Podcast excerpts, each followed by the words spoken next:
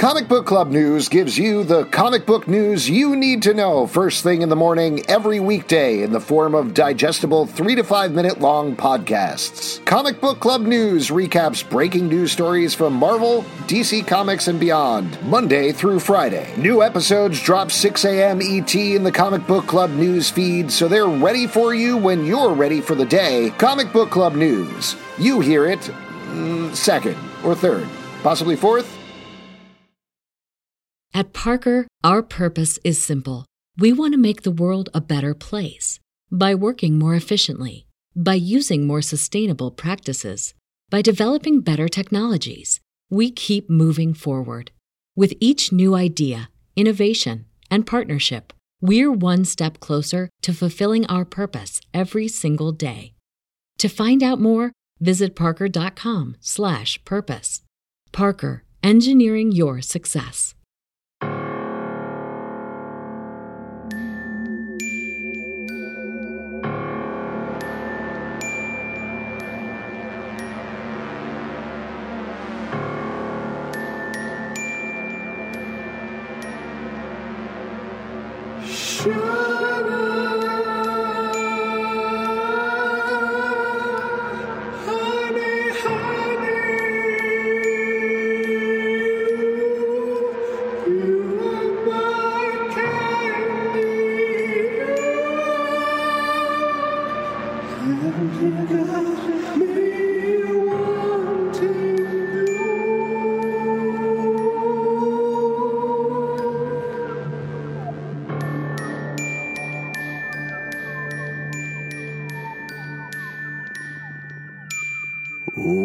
Welcome to Riverdale After Dark, a podcast about the CW's Riverdale that is twisted and talking backwards and hanging out in a red room, but more of a crimson room or some other descriptor.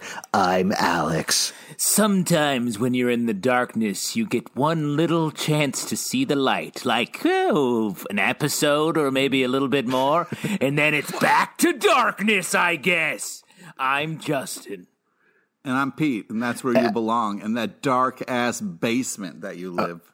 Oh, oh my, gosh, this is rough already, you guys. But hold on, before we get into any fighting or anything like that, this is the recap podcast for Riverdale Chapter 75 Lynchian, a huge episode of the show. Very excited to talk about it. I'm very excited to get into your questions. If you're listening to the podcast, Nothing I'm about to say matters at all, but we are actually recording this live to the internet. Uh, we're doing it to the internet of all places. Wow, Crazy. We, we are, I you know, we right? Are progressive. We are take. We're early adopters, and we're just seizing the technological bull by its internet horns. Yes. So we're going to two places. We're going to Crowdcast, and we're also going to YouTube, of course. If you're on Crowdcast, we're going to get to some questions later in the show. So feel free to drop your questions and ask a question. If you're on YouTube, see all of you folks out there. Uh, Kawe is acting. Val Lopez, RS910, Boring One. Thank you all for watching. Drop your questions and comments Yeah, there as you all go. shout-outs. Also, give it a little bit of a like, a little bit of that thumbs up if you like. I would appreciate that. Uh, again, we're going to recap the whole episode, go through the whole thing. Then we're going to get to your questions. I'm very excited to hear what you all thought, not just about this episode, but about the last remaining episode of season four. Justin, you our raised your little finger there. Did you? Uh, I was going to say uh, we're going to say our opinions about the episode as we're talking about it as well. yes. We're not just going to say, and this happened, and this happened, and this happened. That's No, not what we that's- do. That's a lot. That's a recap technically, but we add a little bit of extra spice um, because sometimes we disagree about what a, a good thing a character should do or a bad thing a character should do. And I have a feeling we're going to find some of those nugs in this episode. I feel No, like I think this is one of those agree. episodes. Yeah, this is one of those episodes we'll all agree on. There's going to be no fighting whatsoever. Now, before we get into it, let's actually do some recap Oh, of what's happened so far on Riverdale. So there is a state called New York. I think that's the first thing you need to. They're true. Currently, there is, and maybe in the future, and that's where this episode takes place. Yeah, no idea. Uh, so, actually, a couple of things that you need to know. The main thing you need to know is that everybody has finally moved past all the mysteries and the murder. They're happily about to finish off the senior year of high school. Very excited about that. Very into that. Uh, they're just going to have a nice, normal senior year, and nothing weird is going to happen. And then in the middle of a frantic Hedwig and the Angry Inch themed variety show, Betty and Archie felt temporarily spurned by their significant others. Veronica and Jughead and fell into each other's arms.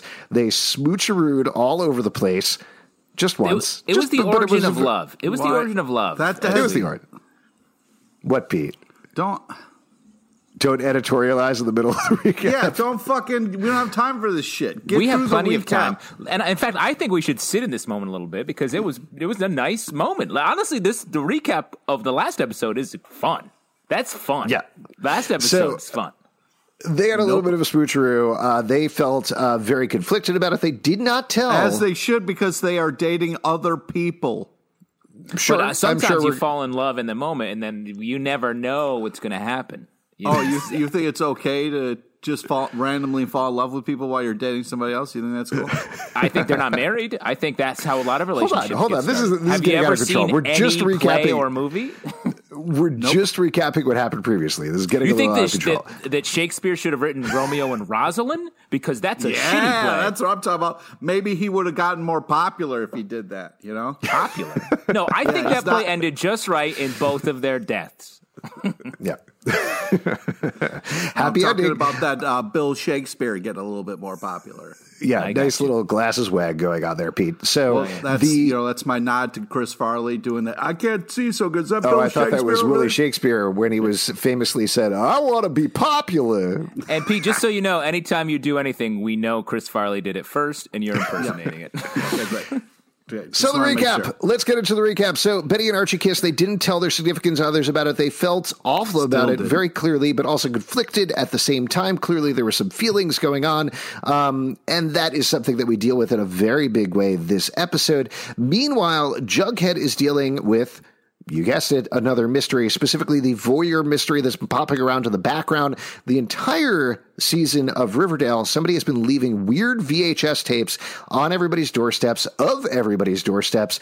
But as of the last episode, they moved further inside by moving outside, by which I mean Jughead found a tape of somebody in a Jughead mask being hit with a rock by somebody in a Betty Cooper mask. This is a callback to something that happened in the first section of the season where um, not we thought we certainly didn't think it, but some of the folks of the show thought that maybe Betty had hit Jughead. What? I mean, we, we knew that Very he wasn't dead. cocky about your crime solving. Uh, I think we definitely mean, thought for a while that Betty hit Jughead.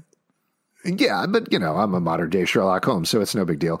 Oh, so anyway, this video showed these very freaky cartoon figures hitting each other, which is ramping up the whole voyeur mystery.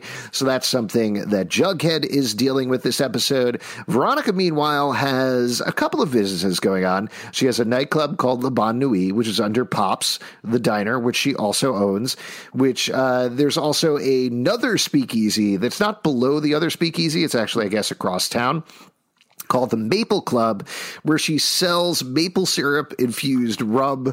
Uh, and the maple syrup infused uh, rum is its own business called Red Raven, which is named that way because it's her, Raven, and also she's teaming up with Cheryl Blossom, Red, who is providing the maple syrup, and they are running the Maple Club together. Also, possibly important to mention, uh, Penelope Blossom, Cheryl's mom, is living inside the back of the Maple Club because she As murdered a couple of people, was living in the walls, and created a haunted doll and a bunch of things like that. It's very and she funny wears a to mask. me. Brief sidebar into your recap that she Yeah. lived in the walls of um, her mansion, and she moves to this place and also lives in the walls.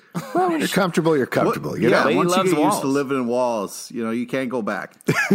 Tiny space. You're like, oh man, this asbestos. It's so soft. Feels good on my Mm. just love back. insulation. I'm friends Uh, with so many other- mice. What other thing that you should, she's basically like a Disney princess. Uh, what other thing that you should probably know about that is super important is that Kevin and Fangs, who are not exactly dating, but have sort They're of sort been of on cult- again, off again. Uh, they're sort of like uh, cult married again, off again is I think a fair way of saying it. Uh, they have started doing tickle tapes for money, uh, which is not a sexual thing at all. No. it's just Clothes on. Definitely not. it's close No. on. It's just tickling. Just, Just tickle. classic. And th- there's high money, high dollar value in Mm-hmm. these tickle vids, and uh, turns out it's sort of gangland um, territorial rights when it comes to the tickle. Hey, we're control. just recapping. We're not talking well, about what I happened. think I think though that I can mention we have a Patreon, patreon.com slash comic book club, and if you pledge Hmm. the five thousand dollar level, uh, you will get us to tape a tickle tape. So there you go. So head over It's not to gonna- patreon.com slash money comic to make that happen. So and how we've made we've that. already made seven to eight tickle tapes. So like the money Right, keeps they're, they're ready to go. No. These little these nimble fingers are tickling. These are tickling. These are Aren't we tickling fingers. recapping? We're not talking about. No, we're tickle just kind of shaking our fingers like I'm that. pre-capping the tickle video that we're going to do pretty oh soon. Oh my god! yeah, there's also two other characters named Reggie and Tony. Hey, Wait, why I'm did you glad guys? you talked about Reg because he's back from shooting Bad Boys Three and he's ready to be a part of the show again. Justin, why did you end up breaking quarantine? Ah, I made a tickle video with two guys I've known for 14 years. We all died. It's no big deal. Uh, so that is pretty much all you need to know. The last thing, actually, that I will mention is there is a new principal in town, or at least relatively new. He's been here this entire year. His name is Principal Honey, and he is a hard ass, and he doesn't like the kids at Riverdale High at all. So that all said, I did want to ask a question before we got into the episode proper. This episode is called Lynchian. It's a tribute to director David Lynch, down to the point where there's a video store called Blue Velvet, which is David Lynch's one of his most favorite movies, famous movies. The uh, the video store owner is named David. There's a couple of other touches that happen throughout. David Lynch and specifically Twin Peaks was a really big influence in developing Riverdale. Justin, as a resident Twin Peaks fan, how did they hit it? How well did they do this episode? Uh, they did a great job. I mean, it's funny a show that makes um, so much use of references, like hitting them square on the head. This one felt a little more uh, careful with the the references they were making. There were some like Blue Velvet; they were very direct. But I think the other stuff was a little more subtle, maybe thematic. Like it felt like Reggie was being very much a Bobby Briggs uh, type throughout this whole episode, and he had sort of a more outsized role than he has in most of the season. Um, uh, the guy that ran the video store had a uh, the cadence of um, Yeah, uh, yeah. the dude who says there's a fish um, there's a fish in the percolator the there's a fish in the percolator at the very Well, he beginning. of- also he kind of sounds like David Lynch as well, yeah, right? Yes, um, and I think that's that's sort of all the same thing, but that's just that the way he spoke was so uh, evocative of that one of the first moments at the beginning of Twin Peaks, um, Mr. Mar- Pete Martell. Um, so yeah, I, I I mean I love uh, Twin Peaks, uh, especially and David Lynch. Um, so it was nice. I I think in some of the direction there was a little bit of Lynchian stuff, not uh, not a ton. Um, I think Hiram uh, had um, sort of a, a Leland Palmer vibe at points. Uh, So it touches, but never anything that was like, oh, I see what they're doing. It looks like you're coming from uh, reporting live from one of the lodges. You know what I mean? Like, Uh, yes, I'm at One Eye Jacks, and um, I'm about to see some fucked up stuff. Yeah. Nice. Speaking of some fucked up stuff, let's get into this episode of Riverdale. Justin, take it away. Uh, so right out of the gate, uh, we hear Lynchian. Um, I thought this was uh, getting right to it, um, and uh, Jughead defines what it is. I thought that I'm was so fun. glad that they did that. Um, just because looking at the title, I was like, "What? Uh, what is this? What does this mean?" I didn't understand it, so Yeah. uh, I'm glad they kind of spelled it out for us. Yeah, uh, it was good. And though it was scary because um, we get to see um, the family uh, watching the the tape of uh, of the mask uh, attack from the the Betty Jughead uh, rock hitting attack, and Jellybean walks in, and I was like, oh no, is Jellybean the Laura Palmer of this episode? Oh. and so I was Uh, very but no, it turns out actually she just came in, left, and went upstairs to play Minecraft again, and that was pretty much it. Yeah, but that was that was really funny though. The way that like she came in and everybody was like, "Oh no, Jelly Bean!" You know, uh, I Jelly thought Bean that was like shit. really funny timed the way Jughead was like, "This is NC seventeen shit. Get out of here." Wait, I have a question for you just to step back. So he Jughead says Lynchian, right? So David Lynch clearly exists in the universe of Riverdale. Did David Lynch make Twin Peaks in the universe of Riverdale? And if so, did Mädchen Amick, who stars as Alice on Riverdale, star in Twin Peaks? Uh, first off, let me say I'm completely comfortable with them. I feel like they wi- they feel comfortable enough to be like, yes, and of course, Alice Cooper is the star of Twin Peaks, uh, the Twin Peaks television show. They would do that, no problem. Yeah. Um, but uh, I do think they can't say Lynchian without all of David Lynch's oeuvre being uh, a part of the, the Riverdale reality. Or maybe he went off in a different direction. Maybe he directed like a couple of movies, did the straight story, got hired to uh, direct some Marvel movies, and now he's on like, you know, Black Widow 2 or something like that. David Lynch's Transformers, super good. Uh, Transformers fucked up Tree of the Fallen. They're just always cars. They're never robots. They're just, Just slowly very slowly around? and ominously driving around town. Yeah. Uh, anyway, sorry. So Jellybean comes in. They see the tape. well, but what is the deal with Jelly? I- Is Jellybean going to have a role at all in this uh, season slash show? It feels like they uh, hope so. They make reference to her. They have no problem putting characters on the sidelines and never coming back to them. Why do we keep getting Jellybean popping up? Uh, Val Lopez actually over the YouTube comment says Jellybean must be a be secretly a ninja or PewDiePie or something. Uh, I would love that. I would love if she turns out to be like has this whole other adventure going on on the side where she's a ninja or whatever. I think that would be fun. I'd be into that. Yeah, it is weird too. because when she came into the show, she had sort of she was like a almost a villain, really, with uh, Yeah. with Jughead's mom. So it was like, what's she's just now become a regular teen. Well, I also don't know what they're going to, do. I mean, there's a lot of questions about next season, not least of which what's going to happen in the world by the time that we get to next season. But uh, what if they go to college? What is their function? If they do a time jump, as has been mentioned a couple of times, what is going to be her function there? I'm not 100% sure. And I. I'd kind of actually hate to lose her because I think Trinity Likins is a lot of fun on the show whenever she is allowed to come in and do something. So I hope they figure out something good for her to do going forward. Yeah, agreed. Uh, so we move in. Uh, Betty and Jughead are sort of hanging out, um, still doing their separate things. But I will say it was hard to see the two of them together. And Betty being like, "You go do your thing. I'm maybe b- about to bail on you in this relationship." Well, what did you think? This was the scene where he said, "Hey, do you want to go solve a mystery with me?" Yeah, and she was like, I "No, lost thanks." my fucking shit here because Betty was like, "Oh yeah, I'm not. I don't want to be a part. Get mixed up in your mystery." I was like, "Since fucking when, Betty?" Uh, this whole episode, a lot of people were not acting like themselves. It was when she just- Cheryl is the voice of reason. What the fuck is happening on your She show? she doesn't want to solve a mystery. She wants to like get into a different hobby, like opening a boxing gym or something more fun than solving. Or, Yeah, or just maybe normal. she just wants to hang out in the sex bunker and and look. At, uh, Is oh, it the sex bunker, Pete, or is it the just friends bunker? what is it, Pete? It's the just the you shouldn't be alone together bunker. I always hang out underground with all of my best friends. Yes. That's and the I, thing that I um, I'm in my basement, so I'm setting the stage for the tickle video down here because that's where this is our bunker.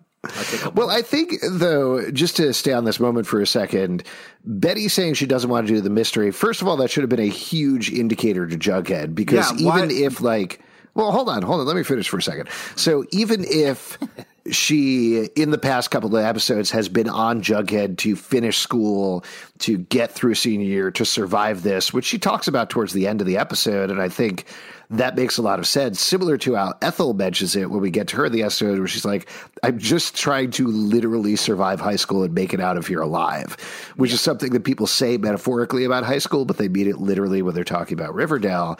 And I think again, should have been a clear indicator to Jug, but I think what she's doing here gets to the root of what she is trying to figure out with Archie and Jughead in particular in this episode is Archie is not the mystery solving guy. So her being like, I'm done with mysteries shows that at that point, she is a little more on the side of being together with Archie than she is being together with Jughead.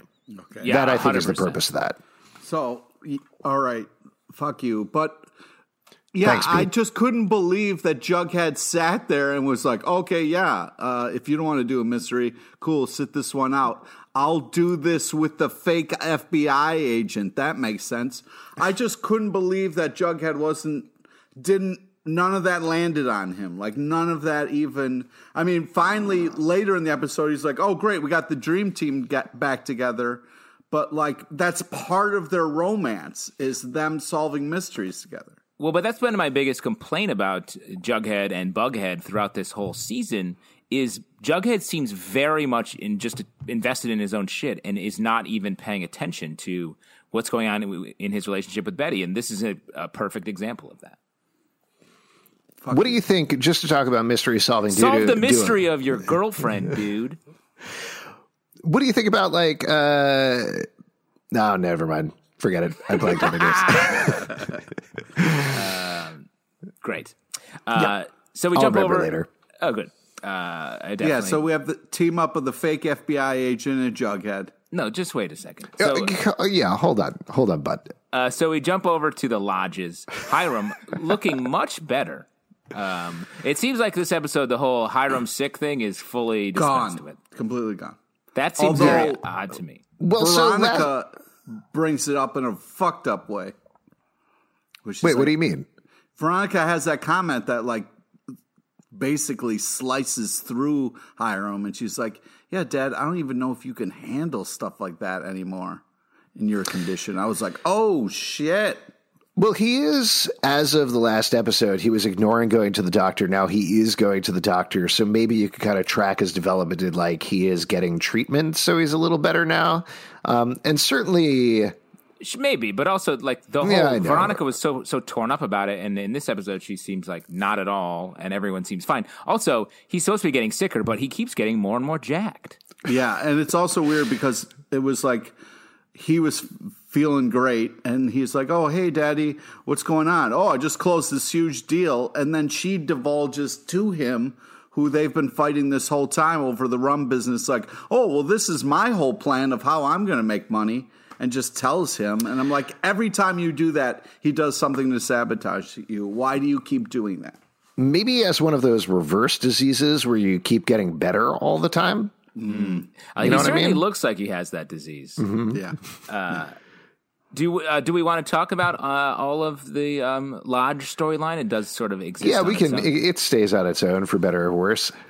for sure. Um, so it seems like um, Hiram's doing. He's feeling great, fancy free. Um, then we uh, head over to the Maple Club, and uh, these random dudes walk in. That well, the, so the the girls uh, Cheryl and Veronica are talking to a couple frat guys that they're selling um, their uh, maple rum to. They're like, "Hey, can we like hook up with you?" And they are uh, No, that was revolted by that. Well, you forgot to mention a very important note here, which is that they developed a new form of maple rum, which is cheaper, called Oh. Maple Claw. Maple Claw, s- Pete. Shout out to Pete drinking a little Maple Claw going on right now. Uh, and they're going to aim that towards the college cloud, crowd because clearly Red Raven is a little too high end for them. Um, so, yeah, the college student's very into it and also very into definitely wanting to have sex with them. Now, what do you think the price differential between Red Raven and Maple Claw is? Is it like twenty nine dollars and twenty seven dollars? Uh, yeah, something like that. How yeah. much is your White Claw, Pete? I have no idea. Uh, He doesn't yeah, pay for it his wa- White Claw. It was really gross the way um, that uh, those guys were like, "Hey, are you guys on the menu?" That was like a really gross moment. I, I don't know why we had to have that in there. Cheryl shut them down, though. It it was was great. great. Yeah. Cheryl completely shut them down. So that's why we needed to have that moment so Cheryl could tell them to shut up and get out of there. Yeah, well, I, Uh, that- I guess. Then these other sort of hillbilly uh, frat guys walk in. Cheryl zings him with look like the cast of Swamp Thing just walked in, which I thought was uh, odd. Weird and specific. Yes. Was she talking about the TV show? Was she talking about the comic books? Is she a I- big Alan Moore fan? I have so many questions. I thought it was more like I thought she was going to say like Duck Dynasty or something like a little bit like that. That, but Swamp Thing was weird. It was weird, but I feel like it was the TV show. I think that's what she was referencing. Yeah. And they look good. Like they're a very pretty cast. There's Crystal Reed from Teen Wolf is on it. Maybe that's what she was saying. Like, wow, you guys are very pretty. Yeah, and that really got under saying. their skin. Those They're swamp like, men. no. Uh, So and then- also the other thing that's funny about it, this is another classic uh, Riverdale using a name from the Archie comics because Jinx Malloy, who's the leader of it, uh, is a character for the comics, but he's just like a regular preppy dude, and that's pretty much it. Yeah. So they just kind of took the name, but they're like, we're a dirty, down, dirty uh, group Yeah. of thugs. That's what we do. We're nasty from the swamp, but we run a maple moonshine business, and we work, work directly with these frat gentlemen often. What should we drink tonight, we, lads? We Uh, offer our own low cost alternative. Come on down to the Malloys. I, should we I have a don't remember. kegger, or should we have a kegger if we get some of that dirt moonshine from those scumbags? I don't You guys want to do some Sudoku? I have some Sudokus here. I don't remember in college really wanting to get into the moonshine scene. Like maybe things have changed, but like I was surprised that like moonshine and college kids are super popular right now. Yeah, that was more of a Cornell thing. You Ithaca College people wouldn't understand it. wow, oh God. this is Wow. Yeah, interesting because flex. Cornell, you're fucking all right. I'm not even. Gonna, I feel I'm like not you even would Cornell would go buy moonshine from Ithaca's. Uh, Yeah, Yeah, oh, one hundred percent. I would head over to Pete's bathtub and get, just like take a scoop. yeah, Yeah. Pete's We used to mix booze gin. in bathtubs in college. Nice. For what purpose? You, Mix you it make, with like, what? you Mix just- it with filth. You know, you, you're making so much booze, we would put it in a a, a bathtub and mix it all together like, Like a bug juice. punch? Yeah, Oh, that's disgusting. it was clean, clean tub. Not possible. Cle- clean tub? A college student with a clean tub. Okay. That classic college stereotype. Nice clean tub. How's your tub right now? Who's got a clean tub right now? Pete, you got a clean tub? You, you drink out of your tub right now? Uh, nope, nope. I would have to go clean it first before I would You got do a something. cleaner tub in college. That's what you're saying. I'm just saying, I clean the tub. All right. Okay. Did you ever Oh, take a bath in it in all the alcohol? Uh, no, no. Yeah, I would, okay. Yeah, That would you great. just just stick out a straw and you can sip it. yeah. Try, Yeah. try to drink your way out. Drink your way out of this Yeah. bath. Yeah, because It's great. This is a little window into the college Pete's uh, lifestyle. Yeah. Ooh, Sam Carper over here says same making PJ in the bathtub. I don't know what that means. That's not. I'm very curious what PJ is. Uh, Peter J. LePage is what that is. Uh, so um, these these dudes show up, the Malloys.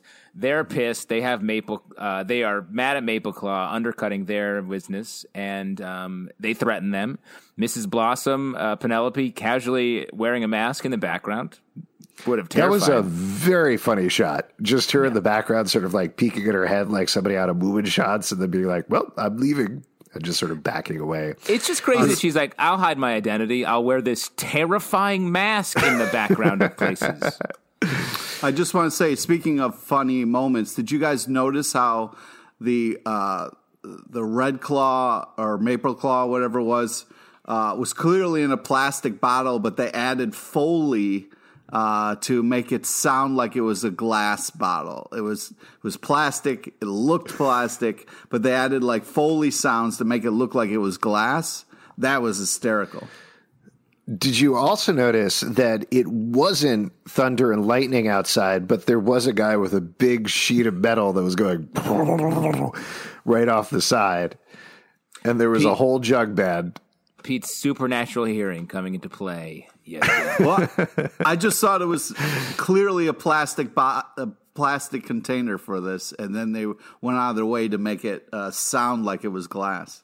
Hey, that's filmmaking, baby. That's what you got to do when you uh, you got to have safe safe space. You don't want any glass breaking. So This is actually this is an interesting inside tidbit from behind the scenes on Riverdale. There are no actors there; they're all uh, cardboard stand-ups, Wow. and then they just add the dialogue later. yeah, fully. Smart.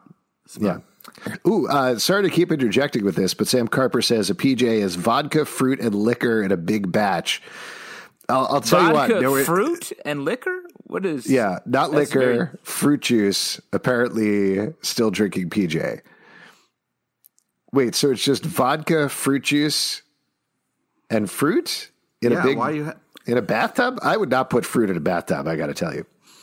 Oh, come, come on, Alex. We, everyone Haven't knows. you ever made punch? You sometimes you put fruit in there, and there's certain fruit that like absorbs. No, but not like in a bathtub. I'm not going to At put it in a Pete's bathtub. college, This they is my ate they ate and drank everything out of the bathtub. It's cereal in the morning out of the bathtub, uh, soup. Hey, who wants some clam chowder? Come to the bathroom. That's where we big make it. bathtubs full of eggs in the morning. Bathtub of sausage. Pete went to a pig college where he uh, went to college and ate out of a trough. A f- real farm, real barnyard situation.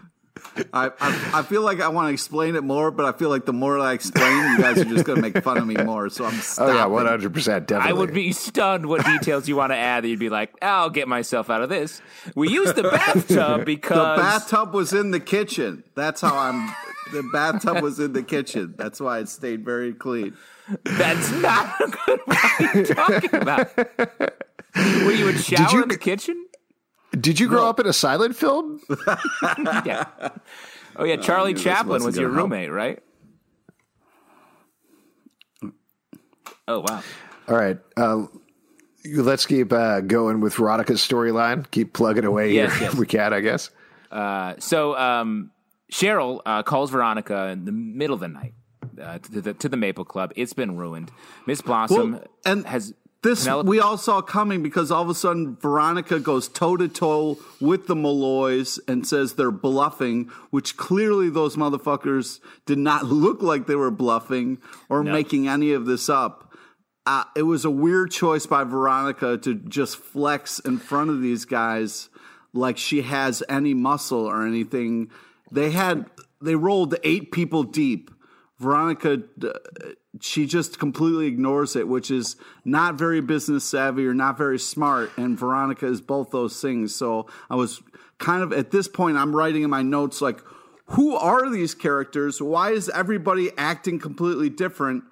I, No, I mean, I think she had a reasonable supposition there, right? Which is that these guys were hired basically actors by Hiram. They weren't really going to do anything. They were just trying to scare her. That was it. And they amped it up. Uh, and uh, again, I think it was actually pretty well structured to show the weakness in Veronica's operation to show that both her and Cheryl, even though they've been through a lot, they are still high school students. There's certain levels of things they just can't deal with. And also, I did not love this, and we'll get to this in a moment, but send Hiram back to being the gangster that he has always been. Yeah, yeah, yeah. that was tough. Um, And but when they when Veronica talks to Hiram about it, Hiram seems very scared for Veronica dealing with Malloy. So Yeah. a different reaction there. Uh, takes Veronica off of her game, thinking her dad is a bad guy. Uh, then we see a scene where Hiram goes after Malloy, is about to just shoot him in the head, um, and he backs off. yeah, that was uh, I, that was a surprising moment because he pulled out the gun, made it seem like he was going to shoot him, and then the guy begged for his life, you know, to clearly try to buy time to get out of this. And Hiram, for some reason, kind of like fell for that and was like, okay, and then casually turned around, walked back to his car like he didn't just threaten somebody's life. Um, and I was very surprised at how sloppy Hiram is for this, especially somebody who we're led to believe has been such a person who has gone and done all these horrible things, was in jail, knows how things kind of roll, and would just kind of turn his back on somebody and slowly walk away. But I think he's like he's getting older. Maybe he's uh, sick. If he's actually sick, you know, he's trying to maybe not be an asshole at the end of his life and straight up murder a dude in the street. Um, and uh, it comes Shoot back him the in the dude. leg, send it. You know what I mean? Like you don't have to murder somebody. You know, Yeah, just like a toe, just like shoot off a toe. Just shoot you off know, the toe, send a message. Exactly. Take Does the toe, toe- put it in a tub with a little bit of liquor, some fruit juice. Well, liquor will kill all the germs anyway. So Not, Exactly. not, not accurate. They take a toe, we take a toe. They take a finger, we take a smaller section of the finger. We give them a high five, they give a handshake. That's the gangster game. Be nice. Go out there and be nice, you guys. you know, I think you're thinking of Roadhouse rules when you say "be nice." Yeah, they should really call each other friendsters more than anything. Exactly. Um, uh, so uh, Hiram gets beat up by uh, that Malloy. Uh, Veronica finds him all beat up, and Hiram's pissed that he stopped himself from killing the dude. Uh, which uh, later, uh, at the end of the episode, Veronica, after, well, Sh- Cheryl says, big revelation, she wants out of Red Raven. Yeah. Yes. This sort of came out of nowhere. Well, I mean, Is it? I mean, Yeah. because her mom almost, you know, uh, you know, her mom's awful, but the to see how vulnerable they were, you know, Cheryl was like, "This isn't smart to be in a partnership with somebody who so can casually dismiss uh, somebody else, and that could cause us so much damage. We're pretty vulnerable here. This isn't a smart option." I think Cheryl was right, and to be like, "Hey, listen, I want out," effective immediately, and was great moment that Veronica like gave her a hug and understood. I thought that was kind of a great moment in their relationship. I did like that scene, and I liked Cheryl getting out of it and kind of moving on to whatever is next with her life. I did not love her being worried about Penelope and saying she needed to take care of her. Yeah, that was like weird. Yeah, that's I, there's a certain consistency there in terms of Cheryl didn't kill Penelope, right? Like back when she put her on trial after the whole haunted doll thing and everything like that, she kept Penelope alive uh, because she is her mother. She clearly has this weak spot for her family, even if she hates them. But at the same time, there was something about the tenderness between her and Penelope that just did not ring true to me in this episode. Uh, and I'm curious to see how, if at all, it's going to pay off going forward. Yeah, to me, it, it felt like a, a nice way to get Cheryl out of the business um, for whatever reason. I thought this was going to be more of a thing, the uh, the Red Raven Yeah. business, but I guess I guess it's not because it does serve the purpose. Oh, I mean, we also find out that some people have um, rum in their veins and some have maple, Yeah. Yes, which is actually What do very you have? unhealthy. What do you guys have, rum or maple?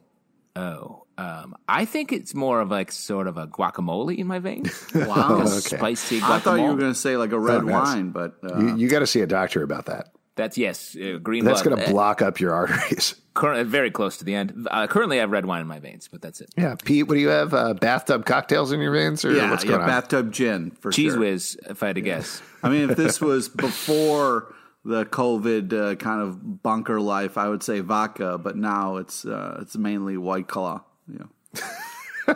How you've been drinking White Claw for weeks, Pete? How many White Claws do you have, or I do you just keep bought getting? a twelve pack. Uh, you know, I'm not. oh, okay. yeah, I'm not drinking that much. I will say, I think if any of the three of us have one of those two in our veins, I definitely have maple in my veins, just because my kids are almost every single day making me make alternately French toast or pancakes. Oh, wow. so What do you say- I'm do you not necessarily eating you? it, but I'm what? What do Where's you making waffles on that? Gun to your head? Yeah, they they found a bunch of guns. It is It's Brooklyn. really scary. it is Brooklyn. Kids are running the house, the Zalben household, huh? Yeah, how Make come this. Hey, don't give 'em- Dad, enjoy your podcast. We want fucking French toast for breakfast. Hey, how come waffles aren't an option for your kids? Huh? I mean they eat waffles as well. They just for some reason don't eat waffles with maple syrup. What? French toast, maple syrup, pancakes, maple syrup, waffles. No. What do they put on their waffles? Sausage? They make like a little uh, waffle sausage taco thing going Oh, on. oh, Alex, I think the liquor bathtub uh, indicator's pointing to sausage waffle all of a sudden. Now you're the weird one. Yeah. Pete's normal for having a liquor bathtub, and you're weird for eating sausage on your waffles. Yeah. So, end of the storyline then. Uh, Veronica talks to Hiram and uh, puts a waffle, a sausage on a waffle. Is that what happens? Uh, basically, um, Veronica goes to um, after Cheryl wants out. Um, Veronica needs some cash to buy Cheryl out, so she goes naturally to her mortal enemy, her father Hiram, to get some money. There's so much money floating around this town. I feel like she could go to anybody, or Cheryl Yeah. could be like, "Don't worry about it, pay me whenever." Um, Yeah. But instead, she gets a check from Hiram, and Hiram's like, or she's like, "Thank you for having the strength not to go back to your old habits." He's like, "Totally." And then we see a cutaway scene, which I thought was very well done, of Hiram Yeah. straight up murdering that Malloy dude in the streets. But that to me is Hiram, like straight up Yeah. lying to his daughter about what he does and how he handles business. I mean, I was surprised that Hiram was so much like, yeah, I was upset. He should have been upset about not how weak he was. They let that guy live. He should have been upset that he turned his back. And even the other Malloy was like, you don't turn your back on a Malloy. I mean, that's, you know, that's 101 if you're going to fucking be in the mob. we business. also skipped over this a little bit, but Hiram gets very hurt by the Malloys. He gets uh, bum rushed by them. The one place where his sickness does come in is when he's coming back from not killing the Malloy guy in the first place. He drops his keys, can't quite reach down and get them, uh, and when he comes back up, they kick the shit out of him. And that's how I think Veronica finds him, right? So Yeah. I think that's part of the sympathy thing is going on there. Um, I I liked how this was executed off the board. It's just a bummer to me that we're back at zero with both of them in their relationship now, you know? Yeah, I It was agree. also weird to me that Veronica said, like, okay, your dad's hurt and you go to help him. That's great.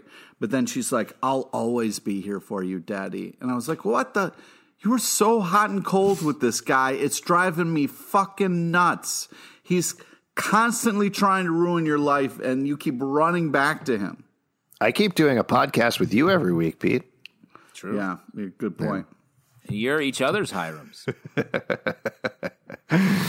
I didn't kill anybody this week. Justin and two Hirams. That's what they call this podcast. Uh, cool. I think that's Veronica's storyline. Should we move over to Jugheads before we get to you oh, know? I was going to say, let's talk Tickle. Oh yeah, we can talk yeah. Tickle. That's good. I We keep forgetting Tickle. about that one. Don't never forget the tickle. So No. we kick off the the tickle storyline where we are reminded that that's a thing, which I com- had completely forgotten about.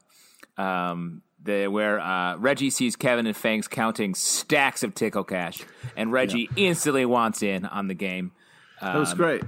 Yeah, it was fun. Yeah.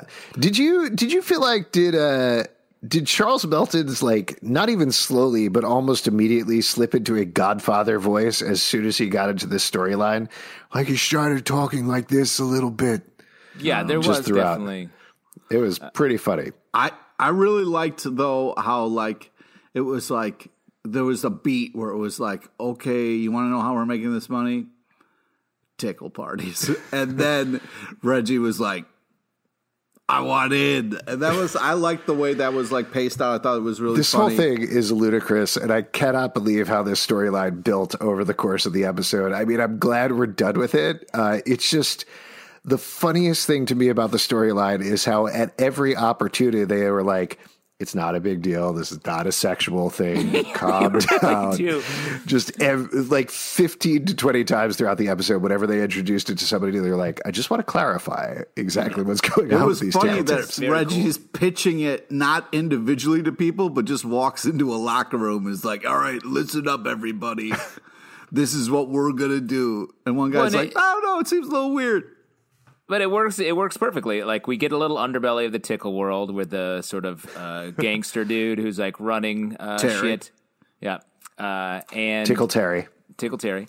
And uh, Reggie um, immediately wants to break off. Screw Tickle Terry Yeah, that over. was hilarious. We're making all this money. All right, well, let's fuck this whole thing up and try to make our own money. I was like, "Oh God, no." Reggie's an entrepreneur. He worked at La Bonne Nuit for upwards of a week. Yeah, The the thing that I liked about the motivation here is we are entering the last couple of episodes of senior year. Everybody's figuring out what they're going to do with their lives, and we get a we get a lot of that this episode. And for Reggie, I'm forgetting he's going to Riverdale Community College. Is that right? And he wants money for it. Uh, yes, he said Yeah. they're, they're, they can pay for all of their community college. Yeah, exactly. Which is a funny that he assumes that they're all going to community college together when clearly they're not. Um, Yeah, because Kevin's going to go to Tickle University. right, Tickle Me Too. Uh, he Tickle Me Elmo University, which is an Ivy League. hey, so It's he's a great- starting his honestly, own it's a talk great show, man. He's coming for our jobs. but I like that. Like I like that that is a motivation even though I was not completely on board with this ludicrous storyline. I like the grounded motivation of trying to make money to pay for college. I thought that was good. Yeah, Yeah. it was a funny moment where he was like, "We're gonna pay for community college." With our tickle videos. With our it's, tickle a, gr- it's going to be a great essay to when he gets into school. With, Uh, uh, and actually, over in the comments, Heather Hill mentions that uh, Reggie sold drugs to Riverdale High School, so that's pretty consistent too. I mean, she's Yes. right about that. Uh, Um, is, so I it does guess, make better, sense that he'd be like, "Yeah, tickle tickle videos are better than drugs." yeah, uh, the yeah the original addiction tickle videos. I also really like after Reggie's first video, Terry was like, "That was epic," you know. Great laugh, Reg. Great, Great, laugh. laugh, Reg. Oh my gosh! So, uh, because they want to break off, um, they force Kevin to go to the Tickle Boss to back out um, and Mm-hmm. throw the large scale tickle party with the football players and the Vixens. Tony on board wants to make some cash as well. Yeah. I mean, I was glad to see Tony. It was also bonkers to me that she was like, "I'm on board immediately. Let's do this. Let's have everybody come into this room and just tickle the crap out of each other." Reggie I love was the, ki- the lottery aspect to it as well. yeah, that was fun. It's like a But fight Re- club. The third rule of Tickle Club is you, when you're first night here, you get tickled. But I did like how Reggie was kind of like, "Oh, you don't want to make a buttload of money?" I mean, The the close up on Charles Melton's face when he turns around and he realizes that Tony is changing her mind was also very funny and. She Reggie was great. it in this Everybody was adorable and hilarious throughout this storyline. Again, even if the content is absolutely crazy. Um, yeah, that's all. I don't know. Glad, glad Nice. they all made a lot of money uploading their tickle videos. What was the idea there? They uploaded the videos to like YouTube and they were monetizing them. Is that what was going on? Uh, yeah, they put it behind a paywall, I believe. Oh, okay. Um, Oh, gave them a little taste, um, like a, uh, some sort of uh, other pornographic website, but for tickles. Oh yeah, like a tickle hub. Yeah, some sort of uh, tickle tube. Yeah, Uh, you tickle. Any of these sites. Well, I mean, we own all of these websites, obviously. And Sure, whenever yes. one of them becomes popular, we'll make our fortune. um, but I hope five thousand Five don't thousand cross. dollars on patreon.com slash comic book club. That's seed money for our Tickle Empire. yep. Um, but the Tickle Gang, who we don't want to cross either, um, surrounds Kevin at the diner, a very public Oh place God. where they're all having That- lunch. that was And- unbelievable. Like the whole thing of like threatening, to be like, "You'll never tickle again," like pulling his hands back, like that was so funny. Yeah, dude. Here's the thing. I'm just gonna say this. You can tickle with your toes. Wow. Alex, speaking from no doubt experience. Yeah, Because you had got all of your work. tickle fingers broken, right? You've just I mangled. did. Just these claws, these Also- Harford claws. Uh, nobody in Pops is noticing that Kev's getting tortured in the booth. Nobody cares. There are other people in every other booth being tortured for some other weird reason. Oh, and don't um, ever Google uh, tickle toes Zalben. Just uh, side note. It's not. It's not what you think it is, and it's actually worse. So uh, Reggie wants revenge on the near breaking of Kevin's uh, tickle fingers. So he invites them to the Five Seasons, which um, uh, I thought this this scene felt a little. It was the most Bobby Briggs of them all. Uh, if we're talking Lynchian here, um, with Reggie sort of uh, threatening them by just having his friends show up. Um, Which felt it was sort of the end of the tickle gangster uh, portion of the story, but I feel like those guys would come back hard against them and end up. Oh, yeah, doing definitely. horrible. Yeah. Terry Also- threatened him on the way out. A weird note. I didn't 100% double check this, but I believe one of the guys in the Tickle Gang was also the nanny who was briefly taking care of Juniper and Dagwood over at Thistle House, the one that Cheryl fired for no particular reason. Oh wow! Uh, I assume he's playing two different characters, but very weird if it's actually the same character. Why not? it's a small it's a town. small town. Yeah. Yeah. It's a small town with uh, multiple gangs and businesses and all you- night you nightclubs. see the, the Babysitters Club in Riverdale goes hard, dude. They're monsters. bad. They're maniacs. That's fucked up. So they beat the Tickle Gang technically, but face an even worse uh, problem with Mister Honey. He's tipped off to the Tickle Ring by we, we assume the uh, the rival gang. Um, bust their balls for wearing um, school branded clothing because the Riverdale copyright is that. huge. Yeah, you can't do that Can't do that. in uniform. Yeah. I, I know I say this almost every week, but I loved Kerr Smith in the scene who plays Mr. Honey. No, just the the excited bristling that was going on in his body when he knew he was going to be taking them down was just so palpable and so well done. Like he's such a evil asshole of a principal, and it's great. Like You're just always the job. with the principal, Alex. you you're are- square. You're narc. Shut him down. No prob for anybody. I, it bothers me how much you like the creepiest fucking character on the show. I mean, no, he's, not great. the he's creepiest great. character and, on the show. Well, I think Alex- by the end of the episode, we all learn that he's going to be the creepiest guy of all time. Well, Hmm. We'll what are there. we? What's the name of the last, the next episode, the last episode of the season? Alex. Killing Mr. Honey. Ooh, zing, Pete. Ooh, ooh. So, uh, the little sidebar before we get back to Mr. Honey. Um, Fangs and Kevin are having a, a nice little chat. Um, Fangs uh, tells Kevin he's going to the University of Pittsburgh, and they talk about how maybe they could date because it's near where uh, where Kevin's going to school at Carnegie Mellon. And we had a little glimmer that Kevin may actually have a, a, a relationship that's good for him, and Kavangs may be a thing. Yep, Yeah. that's what we all call it. Kavangs. Kavangs.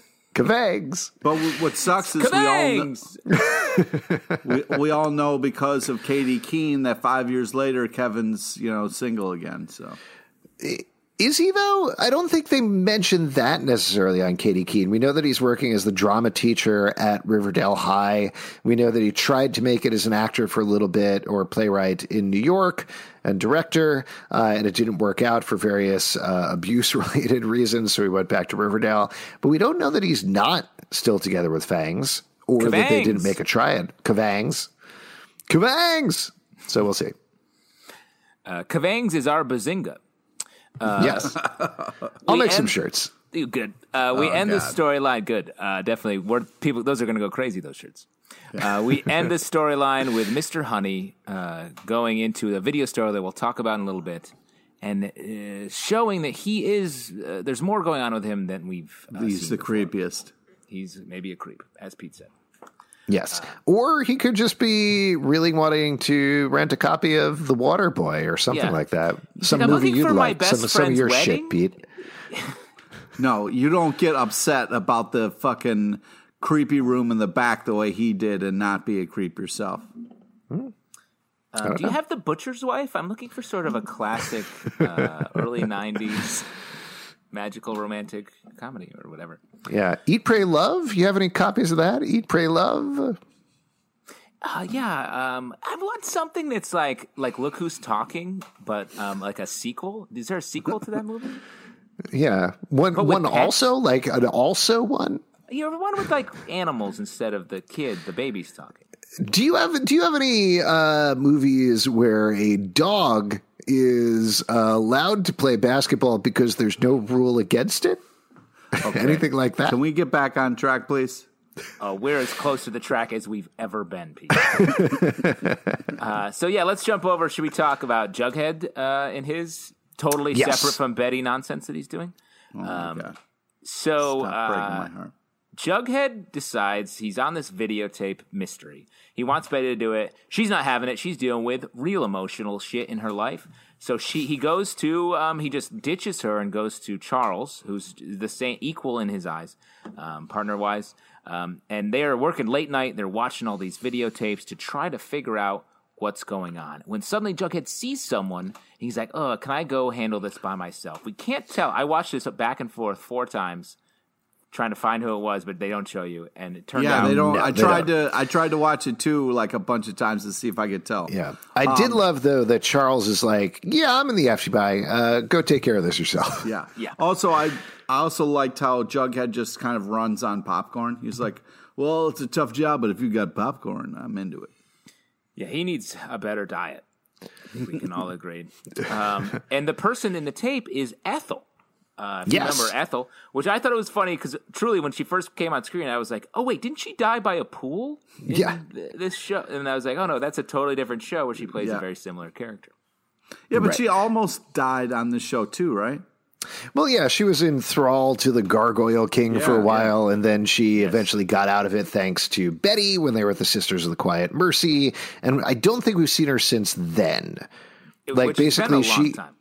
Yeah, she got out of the Sisters of Quiet Mercy and basically went to rehabilitate herself. I believe there was a mention of her of like her getting better at the sanitarium where Polly still is. So clearly she's better. She's back in school. She's part of the AV club. It was nice seeing her again. She's I like president. Shannon Purser and I She's like the Ethel. president and- of the AV Club. what? She's the president of the AV Club. Oh yes, I'm so sorry. Um, and I like her line. I'm just trying to make it out of Riverdale in one piece. Um, that felt very, very good and sort of owning the whole thing. Though I also feel like she could say, uh, "The last town I lived in, I was murdered in this nether nether world that exists on the other side of uh, the town. So I'm trying to get out of this town in one piece." yeah. Now this is And where then I the had a whole Cyrano de Bergerac thing going on in uh, an entire other thing where I romance the guy from To All the Boys. Don't even worry about it. Yeah. Pete knows what I'm talking Great about. Great movie. great stuff. Romantic comedy, no doubt. Uh, we get um, the Charles and Jug had to figure out that oh, there's something to do. A filmmaker is behind this, perhaps someone who um, where are they getting access to these the video equipment that they're using? Because it seems like a sort of a large production. Yeah, I like- it's, well, yeah. He's saying that it's not a voyeur; it's a filmmaker. It's somebody. Yeah, it's a cinephile, he says. yes, it's somebody who's trying to create their own movies. And I think he he calls out what was it? Uh, not not Wim Wenders. Uh, guy. Oh my gosh, guy who directed Psycho, who directed the remake of Psycho. He calls him Hitchcock? out. No, I'll look it up. Don't The guy worry about who it. directed the remake is the Vince Vaughn one. The, there was a there was a shot for shot remake of Psycho. Gus Van and it was Sant? directed by Gus Van Sant. Gus Van Sant, that's who it was. so yeah, he calls out with Gus Vince Van. Vaughn Sant. in it, isn't it? Yeah, and uh, Anne Heche, right? Man, there's a movie Heche. that was like. No one talks about that movie. No, except for Jughead, I guess. And you, apparently. Yeah, So um, they go to this uh, the this creepy video store on the other side of town. yeah. Nobody remembers that there is a creepy ass video store in town that just has VHS tapes, even though everybody's getting mailed v- v- VHS tapes. We Nobody puts that suggested together this. till now. we said this last episode that if you're looking for somebody who, uh, wait, hold on, uh, sorry, I got distracted by something. Uh, the we said this the last episode that like if you have somebody who's doing VHS tapes, look for who who is buying eighteen thousand videotapes once a week. And then Right, you'll figure yes. out who it is. But so of course they find also- it. It was also crazy to me that Jughead is not there every week. Like Jughead, one hundred percent would be best friends with David, the owner of Blue Velvet. Especially, yeah, he goes in, he drops an Eraserhead reference. Like it's all this. This whole thing I thought was very cool. Um, and I like that they set up this place. It's clearly going to come back uh, as it does in this episode, and maybe again down the line. Oh, it definitely will. Because that's where Mr. Honey rolls. uh, yes, Mr. Honey Rolls, as he's known. Uh, so the, Ethel Charles feels like he's uh, trying to um, go after Ethel for this, and later on we find out that um, Charles has gone rogue, uh, bailed on Jughead, and they find a tape at Ethel's. It happens to be the uh, sex tape that was recorded by the Stonies um, between uh, Betty and Jughead. Yeah, ponytail playmate. That's what it's called. Yep. There you go. There you go. Uh, and I do think um, that we find out there's a Scarlet, the Scarlet Suite, a secret back back door area of this uh, video store, which is even um, odder. Uh, and I love how Cheryl or how Ethel's like, yeah, I, I rented this tape. I didn't know it was you, the man I've had a crush on for so long, and I just watched it casually, and I turned it off right when you came out and started having sex with someone. Right. I only watched it for another 10 to 15 minutes several times, and that was it. No more than that. Yeah, I was I was super bummed that the sex tape came up again, honestly. Like I I love the fact that it was destroyed. We got past it. Um, I understand why it was in here and why it was in this episode. And, you know, Brett made a copy and it, all of that makes sense to me. But I kind of wanted, like, it felt so definitive when Jughead destroyed the tape to bring it back again feels like it could be this recurring thing that just keeps coming back and coming back and coming back. And I would prefer that it doesn't personally. Well, but I, I think it's interesting how much they reference the Stonies in this episode. It makes me think they're keeping them sort of afloat in the show uh, because maybe we're going to hear more from them. You mean from Brett and the Stonewall gang? Yeah. I hope not. Yeah, Michael and the I think so. I mean, they're still out there. So, and you know, I love a good villain team up type thing. So, I'd I'd be happy to see them again. This show loves a villain team up, as we learned uh, last season and basically every season before this. so, Uh, ooh, here's a good theory. I just want to read this one from Vale Lopez. Maybe the Scarlet Suite is secretly run by Penelope. After all, everything goes back to the Blossoms. That would make a lot of sense with the color and everything. Scarlet, yeah. Uh, Yeah. and maybe why she uh, Penelope is trying to f- break Cheryl off from Veronica, isolate her so she can be part of Mm-hmm. whatever crazy plan she has. Yeah. Um, let's talk about the end of the episode. I think it might make sense to do that here because we saw the we saw the tape again at the beginning, which was horrifying. At the end of the episode, Cheryl gets a tape. Bughead gets back together. They're on the case. Uh, we'll talk about what happens with Betty earlier. Um, they go uh, to Cheryl's, um, and everyone's terrified. And the tape is same mask uh, like situation, and it's Jason being killed um, right on camera, which was also terrifying. Yes. Yeah, it's crazy that uh, somebody made these masks of everybody in Riverdale. Now, let me ask you this: It's hard to tell in the video. It looks like someone's tied down, and then it's the person actually gets shot. It's it's an actual snuff film, I right? I think this is this sort of made me recontextualize what was going on in the Jughead thing because my initial impression of the video that we saw the last episode was that that was people play acting as Jughead and Betty. Yeah. And you know, they were pretending to get hit by a rock and that's what was going on. Here it felt like now that we saw Jason getting shot, of course that can get faked. But it seems more reasonable to me that the person who was playing Jughead the last episode was killed by the person dressed as Betty, particularly because they were tied there as well. Yeah. So last episode, person tied down, they get hit by a rock, potentially killed. This episode, person tied down to a chair, potentially shot in the head, just as Jason Blossom would. So I don't know what the goal is, but it certainly seems like there's some sort of murder cult about everything that's going on in Riverdale at the current time. Yes. Um, and I guess we can talk about our theories for that after we talk about this other storyline, which was about a relationship. Yeah. Let's just skip by that and just get to everybody's questions. Right, Pete? Right, Nope. Pete? Nothing important Nope. happened to the Betty Archie storyline? Come on, You must be happy. take here, it Pete, back, right? Justin. You must be happy about. It. Bring what we're it back about to the beginning of the episode. Let's walk through this shit. You must be happy. You got to. You, you only had to be sad for a very short amount of time. What are you fucking talking about? They dragged this out for like three fucking episodes, man. There's like uh, a, one and maybe a half episode. That's nothing. No, it was at least two half episodes before. Two halves is one whole. Two halves is one whole.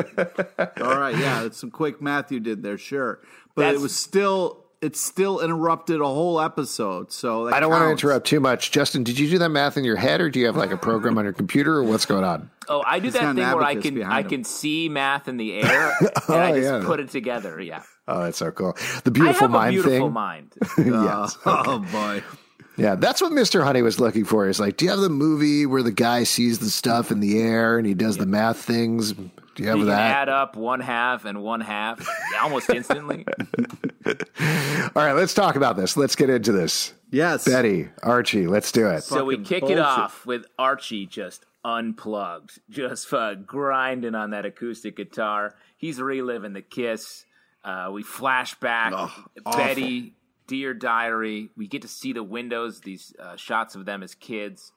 Uh, she's rereading her diary at the same time. Archie's just like uh, acoustic. He's like, you know, VH1 storytelling the shit out of his guitar. I love the flashbacks, by the way. I thought I they were too. very adorable, and I wanted a lot more of them. Like, Nope. I, I probably this is based on no information, but I would guess they probably for like budget and having to keep child uh, actors on set for a long period of time, they couldn't have done a whole episode of it. But I wish they did because those scenes were so sweet and so fun, and particularly when later on Betty Cheryl is reading, uh, Betty's reading from her diary, and she mentions little Cheryl as well. I was like, oh man, I want to see little Cheryl. I want to see little Jughead, all of this. It would have been so great, especially as uh, sort of this season's version of the Midnight Club episode, to see Yes. them de-aged, get to see Well- all the power dynamics sort of playing out uh, when they're I- kids. I think they're being smart about it. Is they're kind of like teasing us a little bit with the little ones to see how it plays out if people want more, and not giving us too much where we are kind of clamoring for kind of a Muppet Babies scenario. You know what I mean? Oh, you want a spin-off? Yeah. You want, uh, so it'd be Right. like y- y- much younger murders. What I would love to do is I would just like to see just Mr. Weatherbee's socks, and Yeah. that's it. Yeah. That would be great. That would be great. Let's just fucking get into deep references about Muppet Babies. That'd be Yeah, anytime. Uh, also, they could have done it where like the the teen actors play their little selves, but like they're doing that thing where they're on their knees and they have their shoes on their knees, so it looks they're like they're short. Dwarf on golf. Dwarf. it's called Dorf. yes, I wish they dwarfed this episode. it was And we're not uh, saying very dwarfed, sad. we're saying dwarfed. Just No, so I'm saying dwarfed. I'm also saying dwarfed. Oh, Tim D Curry, rest O in R peace, bro. F E D. D-O-R-F, yeah. Yes. So, but in this moment, both Archie and Betty are truly caught up on this kiss. Yes. Sure. Yes. what are you doing? I feel like you're leading us into a trap right now. This is not a trap. This is just the, this is what the episode was. I'm saying Yes. at this point in the episode, they are in love and they are Nope. happy. And like, if we had turned the TV off at this point, Nope. happily ever after. No. No, they're conflicted, man. Like I think I don't know. It's it's hard to talk about this individual thing without talking about the entire storyline and the way that it plays out. But I think what this is this is just my like grand take on the whole storyline and how it played out and I really did like how it played out. I feel like Betty and Archie clearly have feelings with each other. They can't stop thinking of each other at this point. They, but what Cheryl calls out later that it is this innocent dreaming is true, but at the same time, I think we'll talk about the guitar scene later on. I think there is the potential for it to grow into something more, and that is what Betty is shutting down because the, she doesn't want to. That's scary for her. Here, let's let's That get is- there though. There's so much that yeah, happens. we'll get there. We'll get there. Um, so um, they Archie and Betty go to um, the uh, sex bunker. The Sex why bunker. are we here in the sex bunker? Because you if you're in the sex bunker, you're either what having sex, leaving a dead body, or hiding from your murder. Yeah, hiding Right. from the law or yeah, some murderer. But Yes. what was weird about this? Well, there was a lot of things weird about it, but the way this was shot was so cre- creepy and weird. Like they were just laying there on top of the bed, That was uh, great. just like fully clothed. Just, uh, just it was like, and the light. I just was like, what? It was kind of like there was nothing romantic about it, which I was very happy about. And like they were just kind of being like, we can't do anything. And then Archie is like, well, why are we here? And I was like, I don't know, Archie. Why are you here? You shouldn't be here. You should be anywhere else where there are people and not alone in a fucking sex bunker. Okay, Grandpa, but they have an issue and they are maybe falling in love with each other, so they're trying to figure it out. And I agree with you, though. This this wasn't like a, a sexual scene in any way. There's so much guilt that they're feeling in this moment, like in this moment where they had this like amazing romantic thing that happened last episode. No, it wasn't And ra- amazing or romantic. It was Uh, just a like, thing that happened. I'm not saying it as a fan, a Barchi stan here. I'm saying it is for the characters. It was a romantic thing. They sang a song called "The Origin of Love" and then kissed. That was a It was romantic just a thing. song. It could have been any song. It just happened to be the origin of love. Uh, whatever. They hit random, shuffle, whatever they hit. I'm just just relax. I'm not talking about. I'm talking about it. This is aids your point of view. They- yeah, it could have that was been a- like it could have been rock and roll all night, man. Like it could have Yeah. been literally any song. Yeah, it could have been any song. No, I I agree with you, Justin. I think like Could have been Free Bird.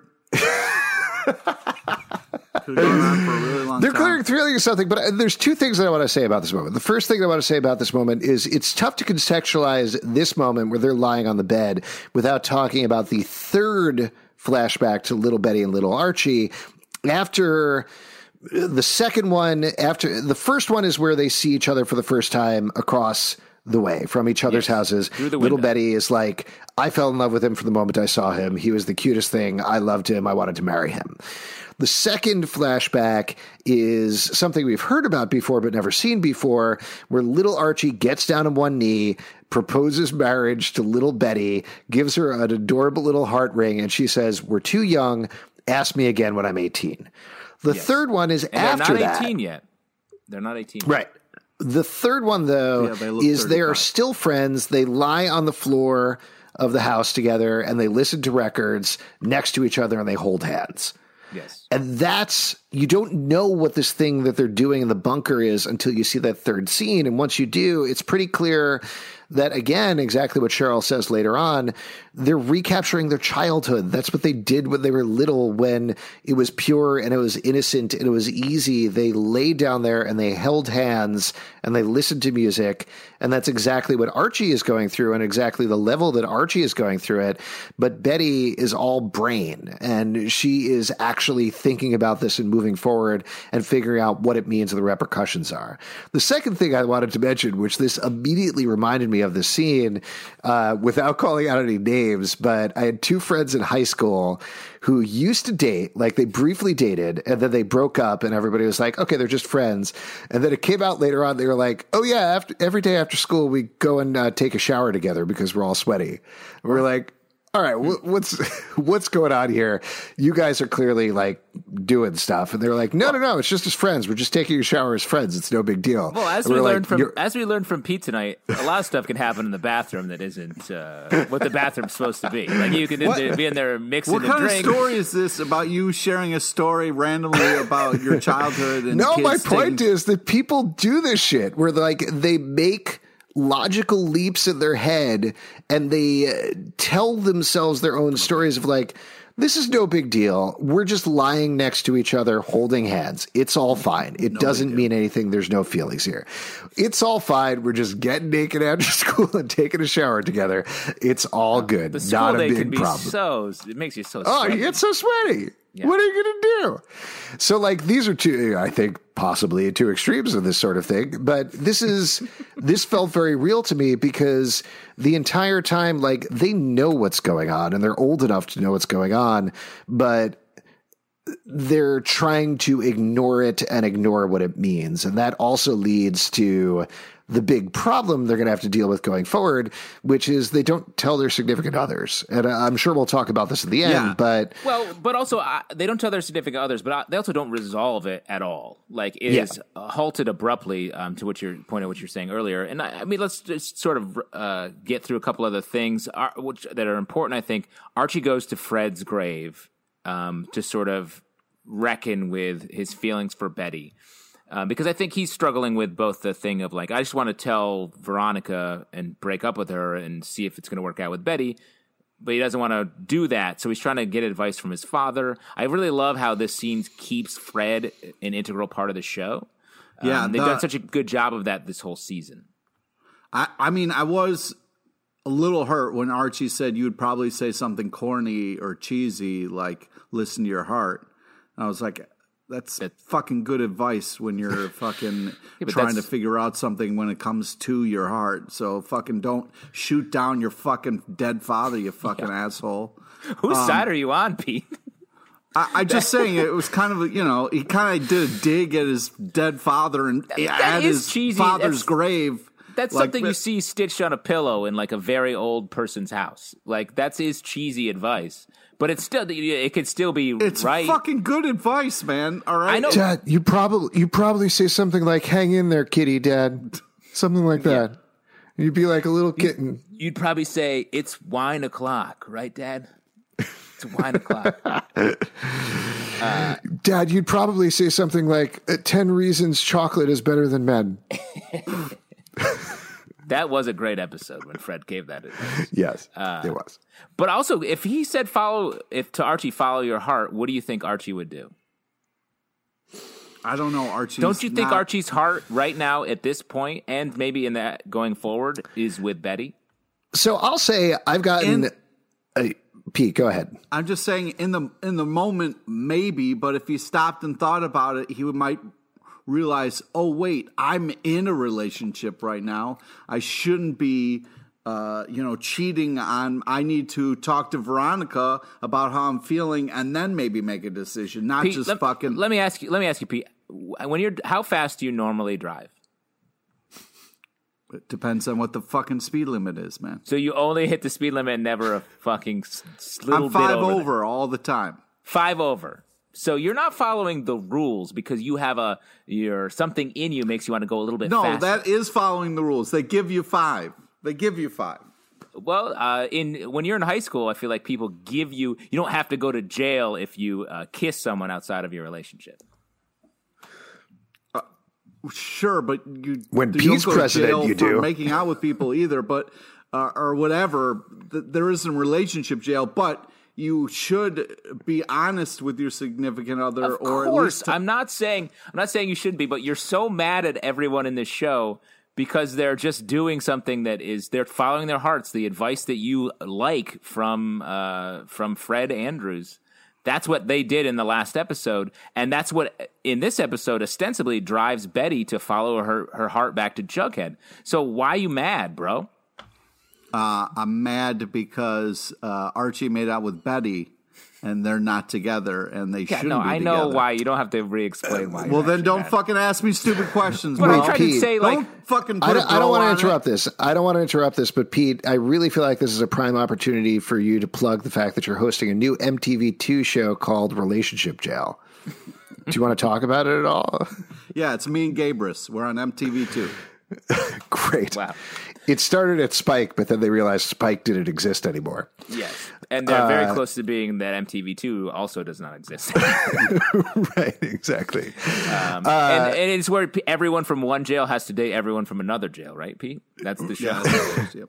Yeah. Great show. I'm very excited to check it out. Uh, Betty is all heart. Uh, sorry, Betty is all brains. Archie is all heart. And I think it's been very clearly established, not just in, I'm going to say, approximately several decades of comic books, but also the entirety of the TV show Riverdale, that Betty, that Archie is always very focused on what is in front of him. And I think that ties into we're getting very close to this conversation, but where Archie sings the song, he sings a song that he's written for Betty and doesn't understand why basically they're not boning on the bed right at that moment. Like Yeah. he does love Veronica, she does love Jughead, but Betty is thinking about this logically.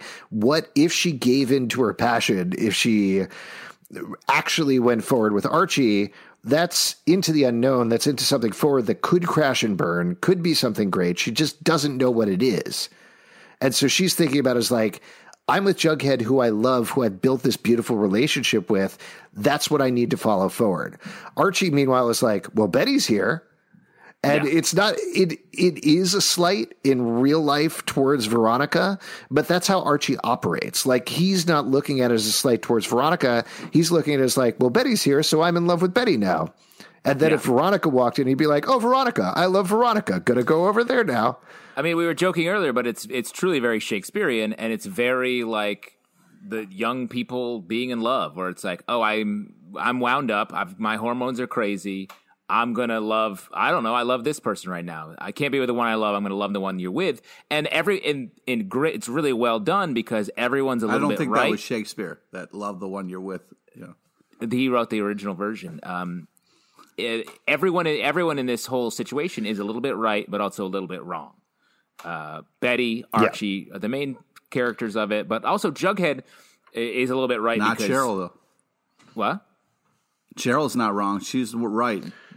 Talking. But she's- talking. She's also wrong a little bit because she's casually walks in and gives her a bunch of advice, but she doesn't know what advice. the actual situation is. She's just like she's like I'm on to you. I want a double page spread in the yearbook because I'm Cheryl. Um, Yeah. She says, "Dare I say endgame?" That's a big thing to say for a situation you have no understanding of. And Oh, I- you don't think she has any understanding of it? I mean, she's there every day, sees them together. So I I When your friends this. are with somebody, you can know if that's a good fit or not. Obviously, you don't know the ins and outs, but you know your friend. You know how they light up around people and stuff like that. So she's making a judgment call, and it's nice to have a friend that can talk you off the ledge a little bit and be like, "Hey, before you go down a rabbit hole of old diaries and fucking." you know, it seems like you're projecting something and you're ignoring what's real and in front of you. It, I, I love this scene as a scene almost divorced from everything else. And the reason I say it like that is like Cheryl's stance on Betty and Archie and Betty and Jughead has been very inconsistent over the course of multiple Yes. episodes. But the way that Madelaine Petsch acted this, the way that Lili Reinhart acted this, the music the background really got me when Cheryl was giving her speech and talking about Jughead. There was the little uh, plinks of the uh, Bughead theme came very lightly in the background, and that twinged my heart a little bit. So again, like I think you could talk, as we have talked about very rightly, like whether Cheryl is correct or not. But I think for that moment, Cheryl is correct. That Betty is thinking about it as this dream of Archie that she's had for 10 years. But that Right. doesn't preclude that Archie could become something more if she went forward with it. Yeah, and I think that's what Betty's so scared of. Uh, and as we see at the end of the episode, she's burning her diaries. Um, but that to me is a signal that she's not in control of it. If she was in control of the situation, like she seems to be when she's talking to Archie, she'd just be like, okay, I'm happy with Jughead. But instead, she's like, I have to destroy this right now. Only her mom stops her from burning the last diary. Um, and was- so, That was kind of a crazy scene if we can talk about it a little bit. Like No, I don't her- think so. the way her mom was like stopping her from burning diaries, it was like her mom thought the diaries had money in there or something. She was like, God, no, what are you doing? Well, but it, it is a weird move for her to burn these diaries, these things that she's made over her entire life. I'm sorry to stick on this. Pete, do you put money in diaries? Yeah. Pete, have you read No, Pete's I'm just diary? saying the emotion that mom had behind stopping somebody from burning diaries. It it seemed Oh, like yeah. it was more than what was like. The mom knew something about the diaries. It seemed like a, a bigger reaction than what was necessary. Was my point. Pete has a good day, he puts a dollar in. He has a great day, he puts a twenty dollar bill in. Hey, dear diary, here's a little tip for you. Thanks for the nice day. Hey, thanks for the good day diary. Don't spend it all in one place. Some people keep money underneath their mattress. You know, I uh, keep in diaries. That's it's better than banks. No fees. Uh, Heather Hill does point out over the comments here. Alice was so specific about keeping one. Maybe that will come back uh, to play in the future. yeah, it seemed like it was more important than just a diary. No, but I think it's like I think it's a structural, it's a writerly way. The same way that, and we'll talk about what happens with Archie in a second, but with Betty keeping that one diary, Alice being like, "No, just hold on to it," is like keep that door open a little bit. Well, and You I don't think it's know- because Alice is like FP is her Archie. FP is the the the person she had when she was young that she is like, oh, I held on to them and it came back to me and it's the love of my life. Uh, and I think she's saying like, hey, hey, hold on a second. I know you're in this this storm of feelings. You're you're caught between these two uh, these two people you love. But like, take a second. This is just how you feel right now. It may change. It's important to hold on to these feelings that you had in the past, the present, and then you'll find out in the future where you end up. Yeah, I just. Yeah, I just seemed like it was more. Yeah, is, is all. Well, So, And- so we do. Let, us talk about the other scene though, uh, and we kind of skip by the guitar scene a little bit. yes, which we know you have to talk about this. Uh, Archie's works on this song, then he sings his song. We're slip into them. It's a montage engine of a song. We're seeing a little bit of montage, and Betty's like, "Hey, hold up." Yeah. and she abruptly and i think this was very telling she cut it off before we could even get to that sort of emotional crescendo. She can't handle that level of peak. That emotional crescendo's coming down the line. Well, we're going to hear the rest of that song. But I do, I do think it was good. She was also looking out for Archie. She knows the song was emotional for Archie, that he wrote it for her, so he didn't want her to go, for him to she- go through this whole thing, and then he, and then she shuts him down anyway. no So she, didn't she was short. afraid what would happen if she heard that whole song she would be like i love you too archie Let's do No, this. she was 100% "You're that. not that great at a singer or a guitar player. Stop now You're before you monster." embarrass yourself." you're a monster pete lepage I, I just want to interject and say I'm really enjoying looking at everybody in the comments here losing their mind at you saying that Archie is Betty's FP. anyway, back to the scene. In a good uh, way? Uh, no. Why? that is. but I uh, think- wait, do no, you this disagree? Why do you disagree? yeah, they that? disagree. They disagree. They say Why do Jughead. you disagree? do I disagree? Yeah. Um, yeah, I don't know. I'm I'm a little iffy about that particular thing because I think like it's so open either way that she could I could see a scenario based on this episode in particular where yes, there is an argument to be made for Barchi Endgame, but there's also an argument to be made for Bughead Endgame. I'm not even talking about Endgame. I'm just talking about why Alice, what Alice's observations of the situation is. Alice's point of view is I ended up with the the person I was in love with when I was a kid. Sure, I see Why- what you're saying. I'm not even saying that necessarily. Uh, Alice is looking at Archie and Betty as FP and Alice. Is the, Yeah. the analogy that she's making in her head? I'm not saying that's 100 percent the case, but that is Yeah, what that I think sense. she's doing in that moment. Yeah, but I'll buy Betty should not listen to her mom ever. That woman has done so many horrible things to that family and to Betty in particular. You should be doing the opposite of what your mom tells you all the time. I think Betty should listen to her heart. I think so too. Speaking of which, getting back to the guitar scene, here's my take on it. So I don't think it's as much about Archie as it is about Betty. And again, this comes down to the way I interpreted Lili Reinhart playing this, but I feel like Archie is very even. He's already like he hasn't exactly made a decision, but he's looking at that, that thing in front of him and he's like, I wrote a song. I wrote a song for Betty. I'm going to play it for Betty. Betty's going to Yeah. be in love with me. We're going to be together. And if somebody was like, What about Veronica? He'd be like, I don't know what that is. Check in with me later. Yeah. But for Betty, I'm going to change all the names in this song to be Veronica and play for her. yes, that moment. By the way, later on, where Mary is like, "Oh, that's a really sweet song. I can't wait until you play that for Veronica." And he's like, "Yeah." Yeah. it's a is so funny That was a and fun awful. But I think that song is about Betty because you can see the way that she's playing it. She started like literally, you could almost see her heart coming out of her chest and moving towards Archie before she figuratively grabs it and pulls it back in and says, No, stop. And she shuts it down and says, I can't do this. We can't do this. We love our others. She's reasoning through it. She's being the brain. She's not using her heart in the same way because she knows if they go forward with this, it's going to be a disaster. Like, Yeah. even if they are in love and they're meant to be together, it's going to destroy Jughead and Veronica, who they love, and not just as significant others, but also as friends. And she doesn't want to do that. and I also think if she's being diabolical about it, she's like, in in a couple months, we're all going to go our separate ways anyway, and then we'll see where the chips fall. So she's like, Yeah. I can't deal with this now. Let's wait, and then we'll see what happens once this whole world is broken anyway, just by our lives changing. Uh, Amanda Hughes says Jarchi is Endgame. Uh, I think that's right. What's Jughead and Archie. Ah, yeah. I Jughead mean, that's and 100% Archie. true. Yes. Yeah, Uh, I think so- that's the thing. Like Archie is going to change that song to singing about Jughead, and that's how the season's going to end. I don't know. Uh, whoever J- Archie sings this song to, and he's like, "I wrote a song for you, um, Veronica or Jughead." I feel like he's gonna play this song and it's still gonna have Betty in it, but he's gonna be like, "It's for you. I wrote this song for you." uh, but real quick about this, uh, a little bit about this scene. Uh, one more thing. Um, he so the whole thing with Betty putting an end to Barchi for now, and then we cut to Archie and he's playing the song for his lamp.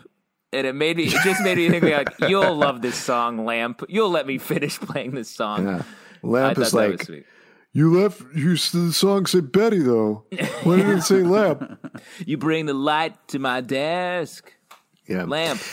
But the other thing that happens here that I think we need to talk about now is while Betty burns her diaries, Archie makes arguably even even bigger decision yeah. where he Archie burns down every part of his life. yeah, yeah. he decides to enlist in the Navy, which is something that was offered to him to go on a boxing scholarship a couple of episodes back from Mary's girlfriend, who runs the Navy or runs the Navy school or something like that. He runs She's a recruiter, you asshole. She's the head of the armed forces. I think. Yeah, yeah. Alex's crackerjack understanding of the armed forces. Uh, this lady seems to run the Navy, and she said I could be in a boat. In the Navy. He's running away, like straight Yes. up. What, I can't make a also knows. decision. I'm going to go to the Navy. That's going to give me clarity. I'm going to be clear. I'm going to get orders from people 100%. uh, which is insane because what about the goddamn community center where you're doing running things and the kids and the whole community and your father's plaque and how you're doing this all for your dad? Like that all just went out the window. Wait, uh, do you hate Archie, Pete? Yes. Always? Why? Archie He's- is following. You love Fred Andrews so much, and Archie is is following his heart so hard. It, he does it to a fault every time. He's just like Fred Andrews. He's just like his father. Don't you dare. You can't love he is Fred no Andrews and Fred hate Archie. Andrews, motherfucker. You can't love Fred. Fred He's Andrews trying to be. He'll get there hopefully someday. But right now, he's just a puppy. Anybody throws a stick, he's their best friend. That's called following your heart. It's following your stick. Pete, you need to follow your stick. Oh my god. If, There's a big difference between a stick and a heart, bro. Uh, anything else we need to talk about here from the episode before we get to any questions? No, I mean this. Uh, it's an inter- it, It's such an interesting one-two punch. Last episode and this episode, um, because it was such a big uh, revelation. The last episode, a world-shattering thing, and then so quickly we're back to status quo with a couple asterisks next to Betty and Archie. Yeah. And also the way it ends with Mr. Honey just creepily being like, "Oh, this is probably for the best." Uh, if I don't have a place to kind of show the snuff films that I make because I'm a murderer, um, you know, uh, you know, maybe I should give up on this and just focus on being a principal or something. You know, like, Yeah, most murderers are like, you know what, I'm going to concentrate on my day job. yeah, yeah, exactly.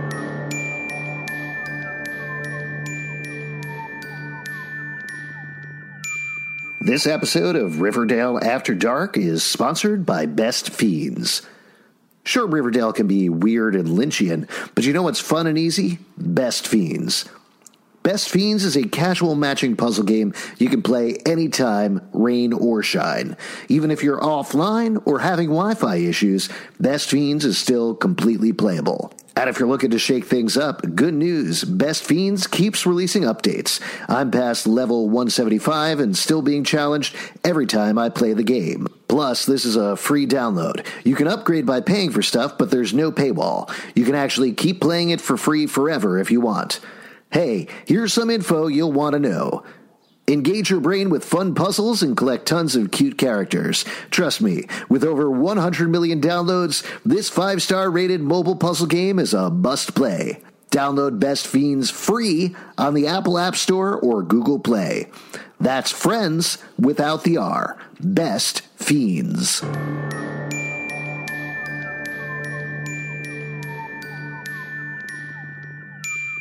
Uh, all right, let's get into some questions. We have a bunch of them from Twitter that I'm going to read through. In case anybody here in the comments section on Crowdcast has anything, uh, you can drop them in the comments or drop them and ask a question on YouTube. I'll just keep an eye on it. So, any questions about this season or the end of season four or season five or theories or complaints or anything like that, definitely let us know. Uh, but let's go over here. Uh, Bugheads underscore BB probably Bughead's baby on Twitter says, "Is season five going to be happening on schedule? And also, how will I have?" How will have the last two episodes of the season four at the start work? Uh, so, for any of you who are not 100% familiar with what's going on because of coronavirus, uh, everything has been shut down across the board on TV. This was episode 18 of season four. Episode 19, which is the next week's episode, was fully filmed and has been finished in terms of editing. Um, so they are able to put that out. That is going to be the de facto season four finale. Episode 20, as far as I've heard, was about a day or two away from finishing shooting. That is the prom episode. Uh, and because they haven't finished it, of course, they can't broadcast that episode. So episode 420, uh, 421, and 422, which are the last three episodes of the season, the last two were not filmed at all, but they were written, will be rolled in some way into season five. Uh, and the answer there is we don't really know because we don't know when production is going to resume on absolutely anything. Um, the first word out, or the rough word, was they'll be part of season five curious to hear from you guys. And Justin, you certainly work in television production, so you might have a better idea than I do. But yeah, you're a line best, producer. Yeah, you're a line producer.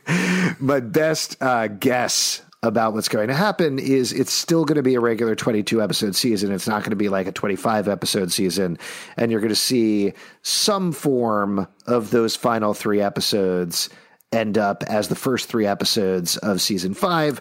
Um, I guess they'll probably roll out the prom episode as the premiere, and then I think they'll probably would be my guess is like alter the scripts a little bit so that it makes sense to be part of season five versus just purely rolling them out. But we'll see what happens. I think. Uh...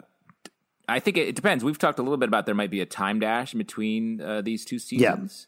Yeah. Um, if there's a time dash, I think they can just we don't have to alter anything because I feel like they're going to want to bring this season to its natural conclusion unless something they're like, oh, let's actually change that because the world's changed in some way.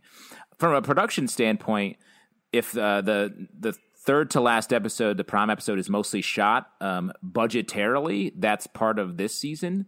So I don't think that would knock an hmm. episode out of the episode order for next season. So I bet we'll get um, the two episodes and then a regular full season order from the show again, unless something changes where it's like now there's no more money anywhere, uh, mm. which very well could be.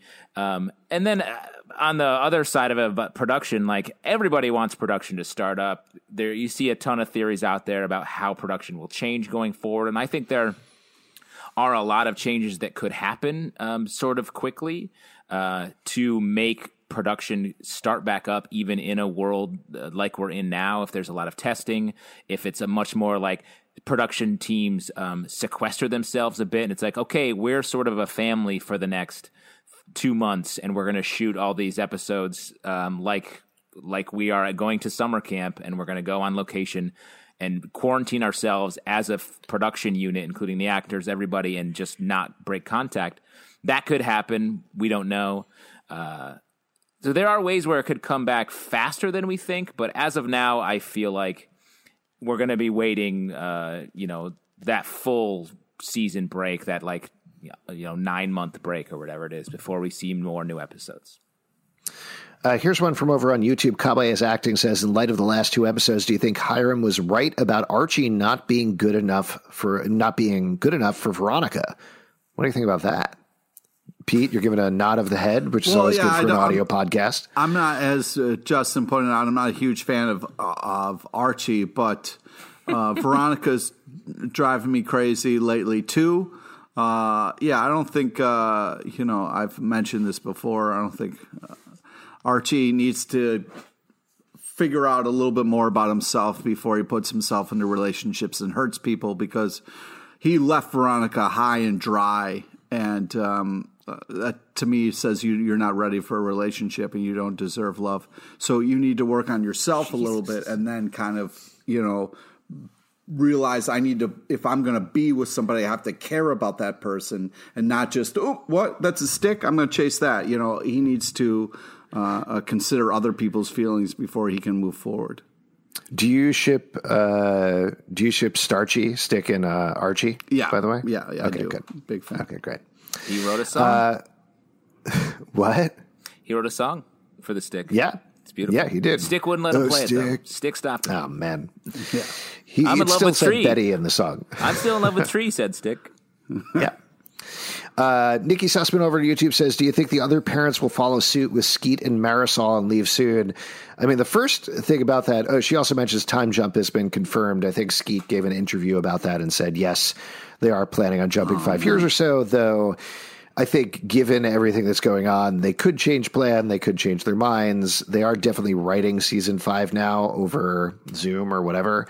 Um, but we'll see what happens. And that's the other um, thing. Sorry, uh, on the production yeah, yeah. calendar, they because of what happened, they're already they're getting a leap on the writing side of the season. So if things sort of spool back up, um, they may have uh, more time, so they could hit the schedule uh, because the episodes already be written. Yeah. Um, but I think the time dash is sort of uh, important. I think we need to move past. Uh, we want to see where everyone lands. In I think we post. should just age them up so they just look more age appropriate to how they are. That's what the time jump is. Yeah, yeah. I'm just saying, great. I'm a little concerned about the time jump, honestly. Like, I get the impulse to cut past college because that's always a problem area for every teen show. But I feel like part of the appeal of Riverdale is these teens are being insane. Like, they are too young to be doing this stuff, you know? Well, let me throw it out to you. What if it's not a time dash past college, but uh, past up to Christmas break or like the summer after a freshman okay. year? Because that's there's no re- the season could be a compressed time where it's like some. I mean, they're not afraid to make crazy shit happen where they no one goes back to college after half a semester or something. So like I feel like it could be anything, but I do like the idea of getting out of um, this sort of dynamic that they've been in for the, these four seasons and seeing what shakes out of that. Yeah. This is a related question from over here on Crowdcast. Uh, Strushi says, uh, Will the time jump catch up to Katy Keene? Um, I think if it is a five year time jump, yes, but uh, I don't think that's the reason for doing it by any means. Like, I don't think they're like, we got to catch up to Katy Keene because. cool. Uh, yeah, I mean, it would be fine to have them in the same time period, but uh, Katy Keene's future isn't 100% definite. I think it will probably be picked up, but I don't think they would base Riverdale plot decisions necessarily on that, personally. Right. No, I think that's right. Yeah. Uh, ooh, let's What about our time jump? We're going to do a time jump too, right, guys? Yeah, but backwards. We're going to go back 10 years. Uh, Oh, wow. Great idea. Yeah. Uh, we kind of addressed this one. This is from Orner Bixruk on Twitter. So that Archie is going to the Naval Academy. Do you think he did that because Betty rejected him? I'd say yes. uh, or, yes, definitely partially that, but I think it's also so he doesn't have to face Veronica and face Veronica and Betty and being having to look at both of them in the school lounge or whatever is not something he's going to be good at. Yeah. And not because he feels necessarily guilty about what's happened, but I think he's like, which one do I love? Also, sorry, we didn't actually answer the question from Nikki about do you think the other parents will follow suit with Skeet and Marisol and leave soon? I hope not. It depends on if the show. Cha- I mean, maybe the show changes enough where it's less about the parents. Uh, but I mean, like, how do you do the show without Alice? I feel like she's Yeah. I could of the parents. Like this is nothing against Skeet and Marisol, who I think are both great, uh, but Hiram and Alice make sense to me if they're doing a time jump and coming back to Riverdale. Like there's reasons for them to still be there, and Hermione and FP. Uh, you can I could see them leave. You know, like no, it's it sucks. I don't want to see them leave, but like Alice still has plenty of stuff to do. She could be running the news station. Uh, Hiram is doing whatever gangster stuff he's doing and business stuff he's doing. and Penelope left seasons ago, but she just keeps lurking around the set, hiding in walls. Right. She's literally in the walls of the Riverdale set. Yeah. Uh, cool. Uh, this is a long one from Jody on Twitter. I'm so confused why Mr. Honey is essentially the culprit with the tapes. Maybe it's the kids, uh, but maybe this will be answered next episode or later. And I didn't quite get the Barchi storyline. Bughead stand here. It seems like it was just filler, and Barchi shippers are mad. Haha. Don't get me wrong. I love the young Archie and Betty flashbacks while Betty was reading her diaries, and seemed underwhelming when Betty just shut it down after Cheryl kind of knocked some sense in her. It's weird because to me they really plotted Charles and Chick the true hero of Riverdale. Thank you. Oh, come uh, to be the Now we ones know why you read that responsible for the tapes. So I wonder what they're going to do with those characters too. So I, I think generally speaking, a lot of ground covered there. Yeah. But let's talk about Mr. Honey and Charles and Chick and the tapes. What do you think is going to happen with this storyline at this point?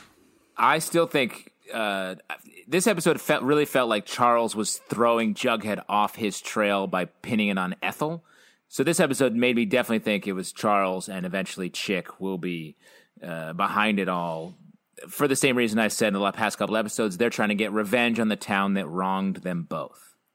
No, we've had enough of Chick. Let's fucking. Wait, he hasn't even been in this. He was in one too episode. much fucking Chick, man. I'm sick of it. But I really think that uh, Mr. Honey was kind of revealed in this episode to be the big bad behind the VHS shit. So I think that's the way it's going to go. Do you know who I think is behind it?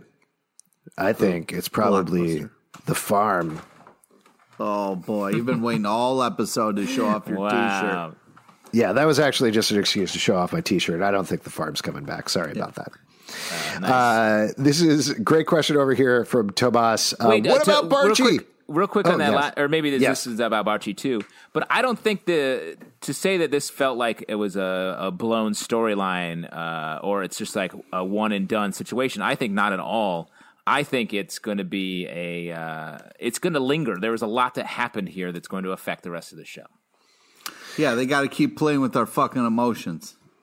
Yeah, I'm you know what curious to see drama how is? this will play out. I think here's here's my best guess right now. I think I wish they had told their significant others. That's the thing that's like really digging at me. Particularly, we didn't really talk about. We we kind of brushed over a little bit that scene where uh, Jughead says, "Oh, you want to do a mystery now?" and kisses her. Like she's crying and uh, starting to cry and quivering a little bit. And I thought I was so sure she was going to tell him about the Archie kiss, and the fact that she didn't at that moment gutted me a little bit. Uh, my best guess No, is that so, like it's so good they didn't do it there. They're, it's going to happen at prom, or it's going to happen right like It's going to be a tape, is my guess. Like I think, Yes, yes, exactly, and they're going to Yeah. have to come clean with it. yes, Like it- it's just it's building. We have uh, we have four more episodes in the original story to play this out. When we watch next week's episode, we're not going to know what the final thing is. That's fine. We have to wait a little longer. But it's we're building to a huge head here, a terrifying this videotape stuff, and all this bughead Barchi stuff is going to spin, and everyone everything's going to be destroyed. First, first off, you don't know it's going to be fine. So don't fucking say shit like that, all right? They could drop a huge fucking bomb on us, and it'll be like forever before we get another fucking episode. And we could be in purgatory with this shit. So don't fucking say that, all right?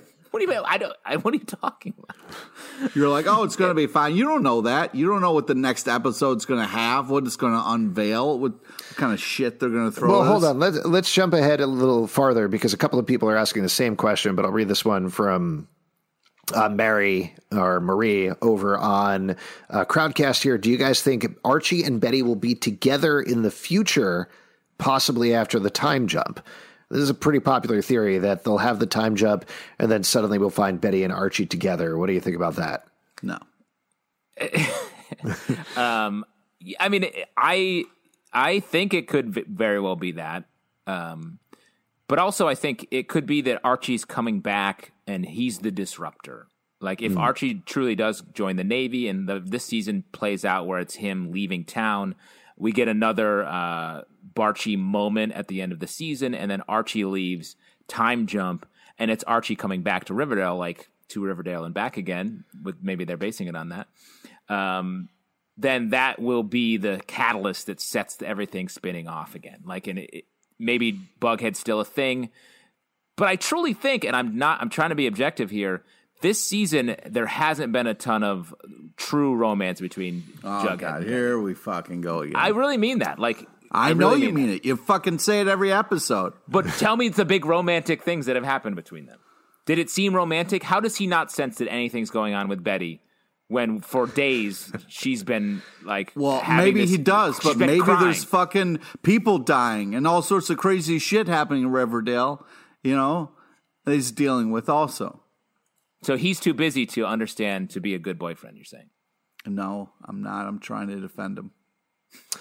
Uh, let's move on to another topic for a second. Leonza Hunt on Twitter says, I was sad to see the end of Cheryl and Veronica's partnership. What do you think Cheryl is going to be up to now?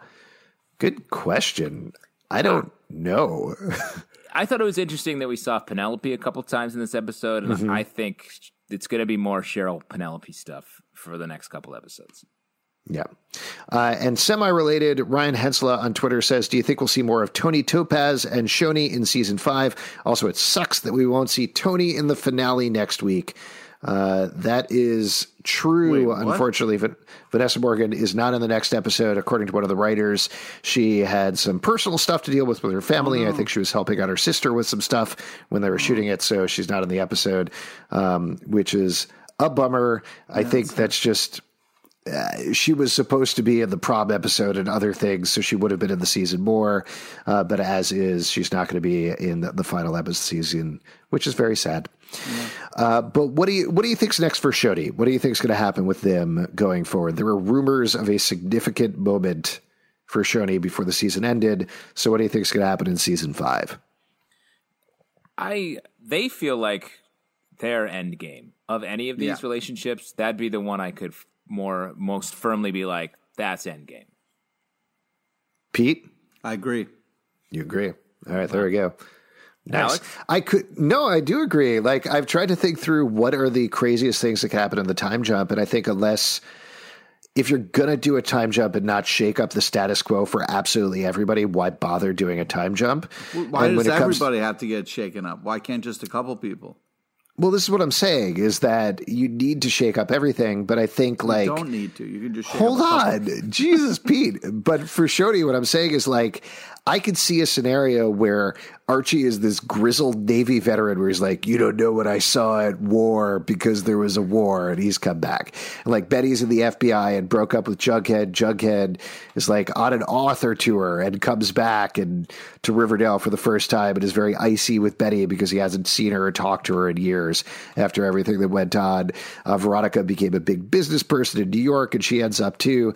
But I could see like Choni still together, maybe even married, living in Riverdale and running everything. Like, and I think that in a certain That way would be like a 20 year time jump you just described. maybe married. Like, I don't know if you've seen A Secret Love on Netflix where they're 90 years old and they were carrying out a secret Yeah. lesbian relationship for years and A League of Their Own was basically based on it. But that, but on Riverdale. Nice. Love that. Thank you so much. Uh, here we got a couple more. We're going very long on this episode, uh, but Yeah, we Jasmina are. Buzz Budzinski, we'll finish up uh, very quickly. Um, what was my the most bedtime. Lynchian thing about the last episode? Also, is Barchi Endgame? Boy, everybody wants to know. D- Don't we all? Uh, yes, yes to the second part. Um, The most Lynchian thing. I mean, the video, the video store definitely was the center point of the Lynchian. With the red stuff. room, yeah. But I do think that the most uh, that Reggie was the most sort of direct character analog uh, with Bobby Briggs. Interesting. I'll buy that. I don't really know much other than Mulholland Drive, so I'm going to trust your opinion on this, Justin. Uh, uh, maybe here, why don't we wrap up with this one? I think this is a good one uh, because I think this is a good comment from Nikki Sussman over here on YouTube. Uh, think they're ending all of the running storylines to start fresh for season five, like none continuing except relationships. Casey said the idea is they have a basically completely different show.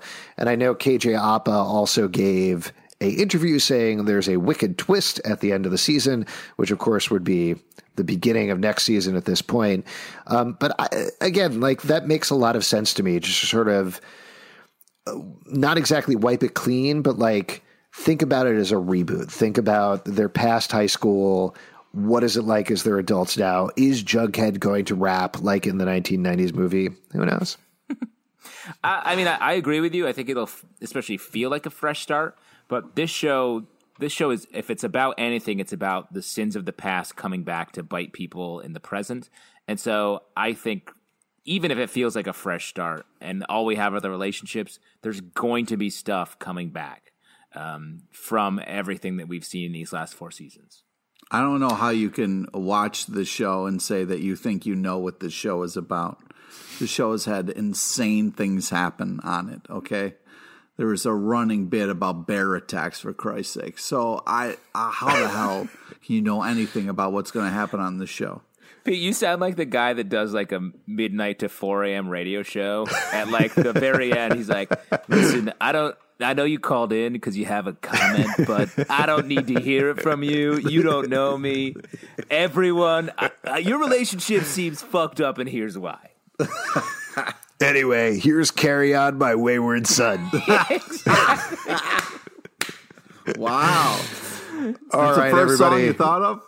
Uh, yep, there you That's go. That's what you would play, though. That's what you would play. I don't, I don't know Exactly. that. I don't Uh, folks, thank you so much for tuning in. Whether you are listening to the podcast or you are watching on live, either on YouTube or Crowdcast, we really appreciate it. Thank you so much. Thank you. A couple of things to plug before we go. You can support this podcast on patreon.com slash comic book club. Please get your money together for that tickle tape. We really got a bunch Don't, of them come on, stocked you up that we just got to I'm get not out making there. that tape, so don't fucking give us that fucking money.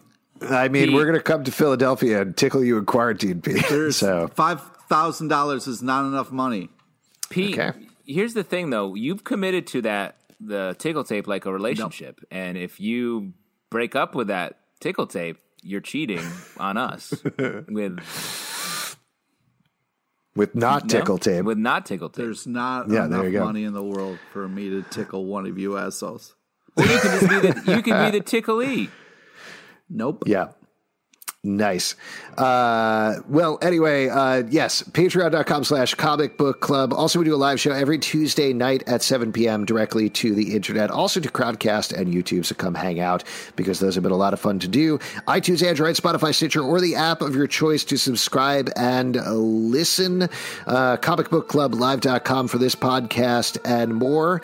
Uh, Riverdale After on Instagram, Riverdale Dark on Twitter, Riverdale After Dark on Facebook, and we will see you after dark.